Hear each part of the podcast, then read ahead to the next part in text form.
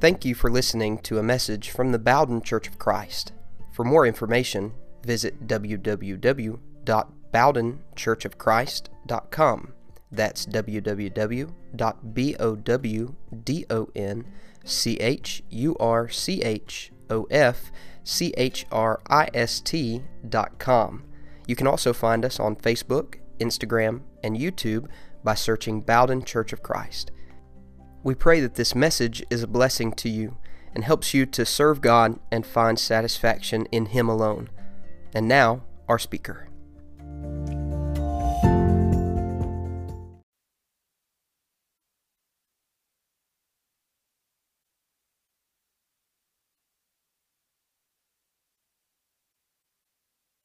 Good evening, everyone. Let's take our Bibles to James chapter 1. That's where we'll begin. James chapter 1 be the first passage we look at tonight. Our lesson tonight will be very pointed about one particular subject and one that I try to return to study each year. An important subject for all of us to remember about our ears. Now, you've probably been told before that you have selective hearing. You ever been guilty of having selective hearing. Yeah, you can hear everything, but you just choose to hear what you want to hear. Sometimes someone will tell you to do something, and you may conveniently hear it, you may conveniently not. Hearing is a very important part of our life, and hearing is automatically connected with our ears. Now, everybody in this world has a different looking ear. Now, you may be ashamed of your ears. You may be proud of your ears. I don't know how you feel about your personal ears, but we all feel different because all of us have different ears. Some people have skinny ears, some people have fat ears, some people have earlobes that connect, some people have earlobes that don't connect. Some people have dirty ears, some people have clean ears. If you have dirty ears, clean your ears. Some people, I don't know if you have ever met one of these people. I'd, I'd seen this on television, but the first time I saw it in person, it was very uh, surprising was uh, UFC fighters that have cauliflower ears. You ever seen cauliflower ears? You know, their ears have been hit so much that all the scar tissue builds up in their ear. Everybody in this world has different looking ears. Tonight we're going to talk about our ears, but not from a physical standpoint. I don't care what your ears look like or whether they're clean or dirty. That's a you problem. What I care about are your spiritual ears. And that's why I take you to James chapter 1 as we ask the question tonight what kind of ears do we have? This is a subject that we as Christians need to study every year. The reason being, because we listen to every day anywhere between 23 to 25,000 words. We hear people talk. Some of you are the ones speaking all those words, some of you are the ones listening to all those words. What we listen to and what we soak in has a great impact on our lives as Christians and our life in the kingdom of God. James chapter 1, the Bible has a lot to say about ears and the mouth. In fact, the ears and the mouth are so often found in Scripture, it's almost surprising. James chapter 1 and verse 19 says, My beloved brothers, let every man be swift to hear, slow to speak, and slow to wrath.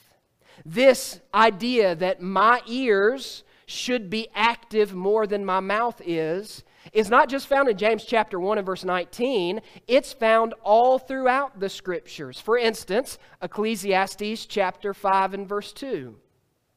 Do not be rash with your mouth, and let not your heart utter anything hastily before God, for God is in heaven and you are on earth. Therefore, let your words be few.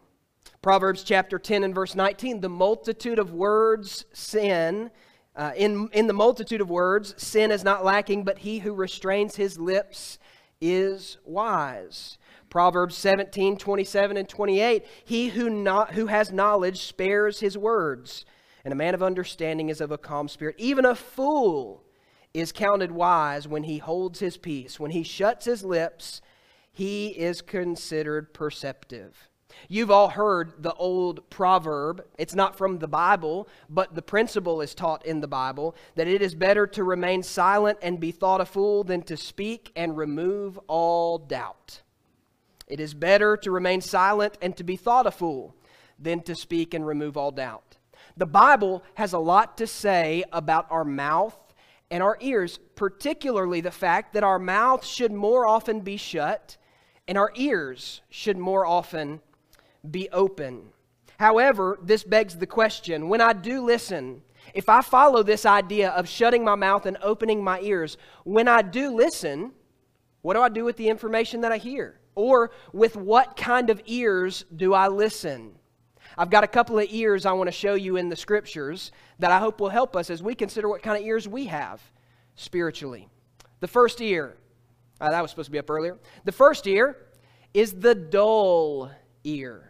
The first ear is the dull ear. You'll find this principle of a dull ear in Hebrews chapter 5 and verse 11, in which the Hebrew writer says, Of whom we have much to say, speaking of Melchizedek, hard to explain, since you have become dull of hearing.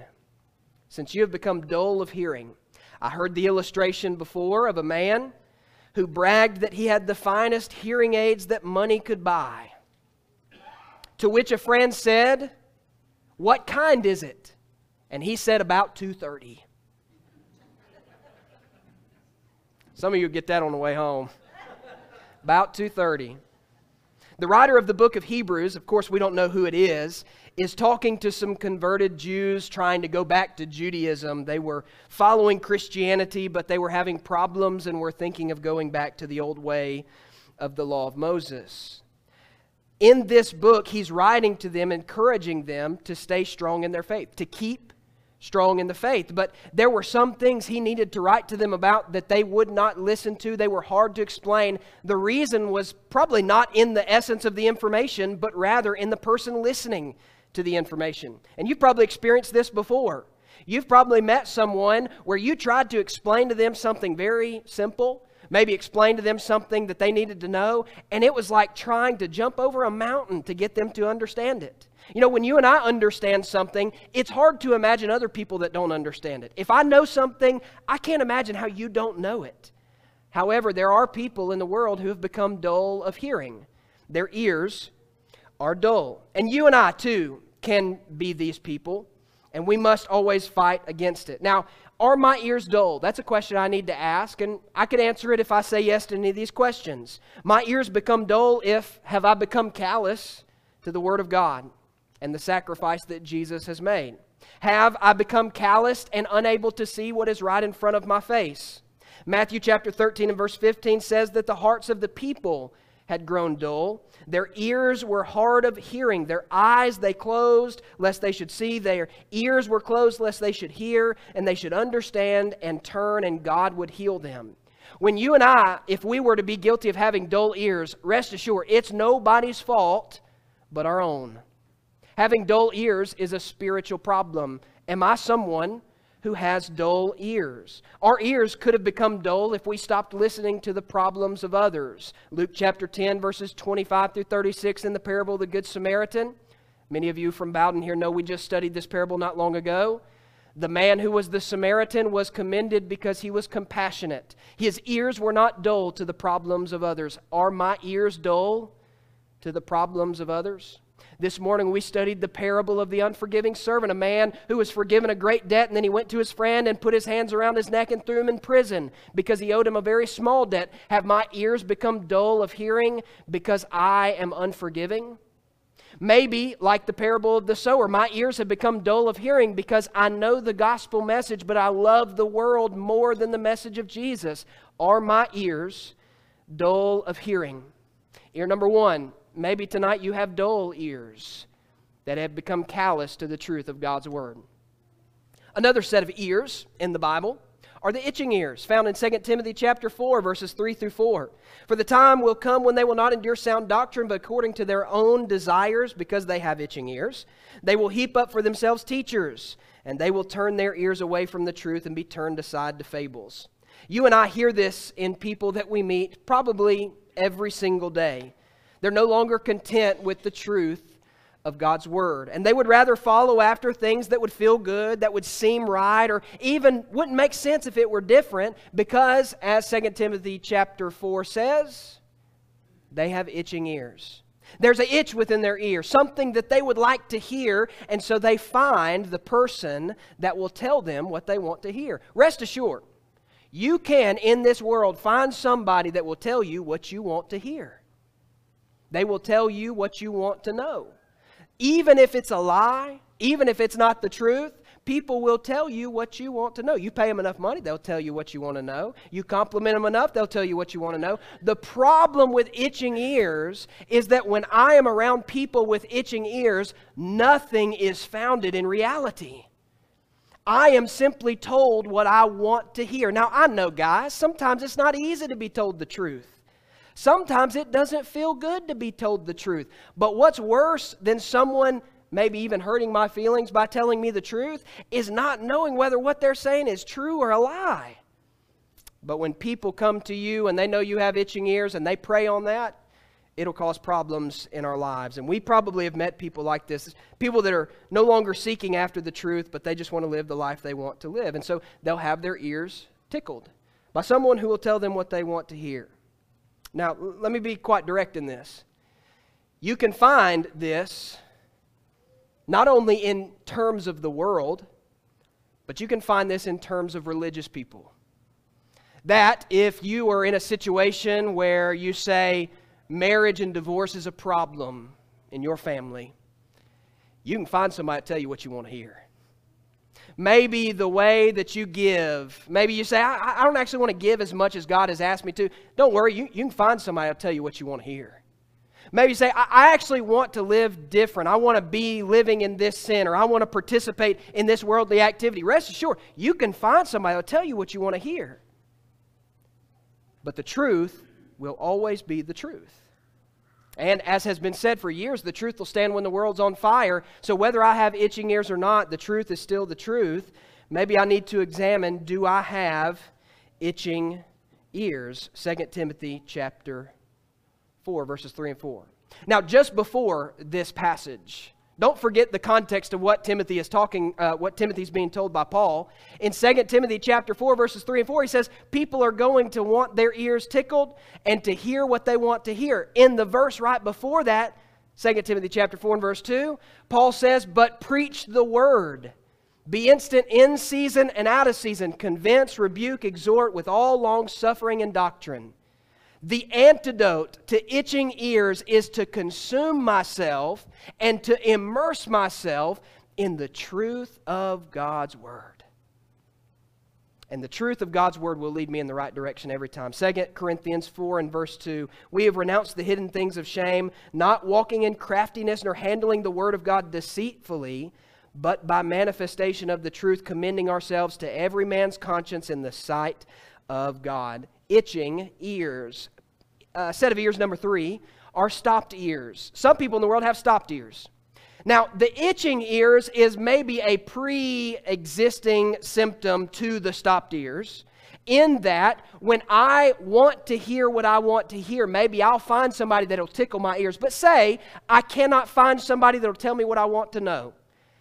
I may hear the truth so much that I get so upset and frustrated, like Acts chapter 7 and verse 57. I plug my ears like a two year old and I don't want to listen anymore. Acts 7 and verse 57, Stephen had preached to them that they were hypocrites. They had denied God, they had denied the Holy Spirit just like their fathers had.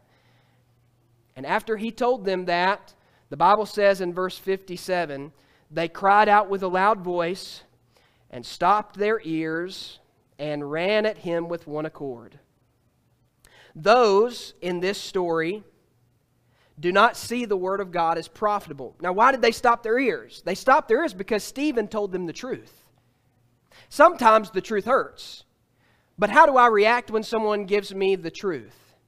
The people in Acts chapter 7 and verse 57 plugged their fingers in their ears. Stephen addressed their sins. Stephen addressed their inconsistencies. The reason I believe that some people close their ears to God or close their ears to others is because there is something within them that they are unwilling to acknowledge or address. It can be difficult in our life to acknowledge and address the sin that we struggle with. And we can be tempted, whether literally or figuratively, to put our fingers in our ears and not listen to the conviction of God's word in our heart that we ought to turn to God. But stopping our ears does not change the truth. God's word is still God's word.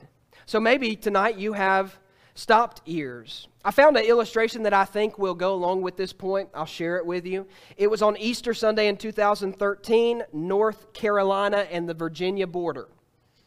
On I 77, there was a closure for hours that followed a massive chain of accidents. Now, the police reported that 17 different collisions happened on I 77 involving a total of 195 cars. A pretty intense collision. The wrecks left three people dead, more than two dozen people injured, and many of them were very seriously injured. The cause of the accident was because people were driving in thick fog and they were descending over that interstate on that Sunday afternoon. They said, the police said the visibility was like 100 feet or less. You could barely see in front of you.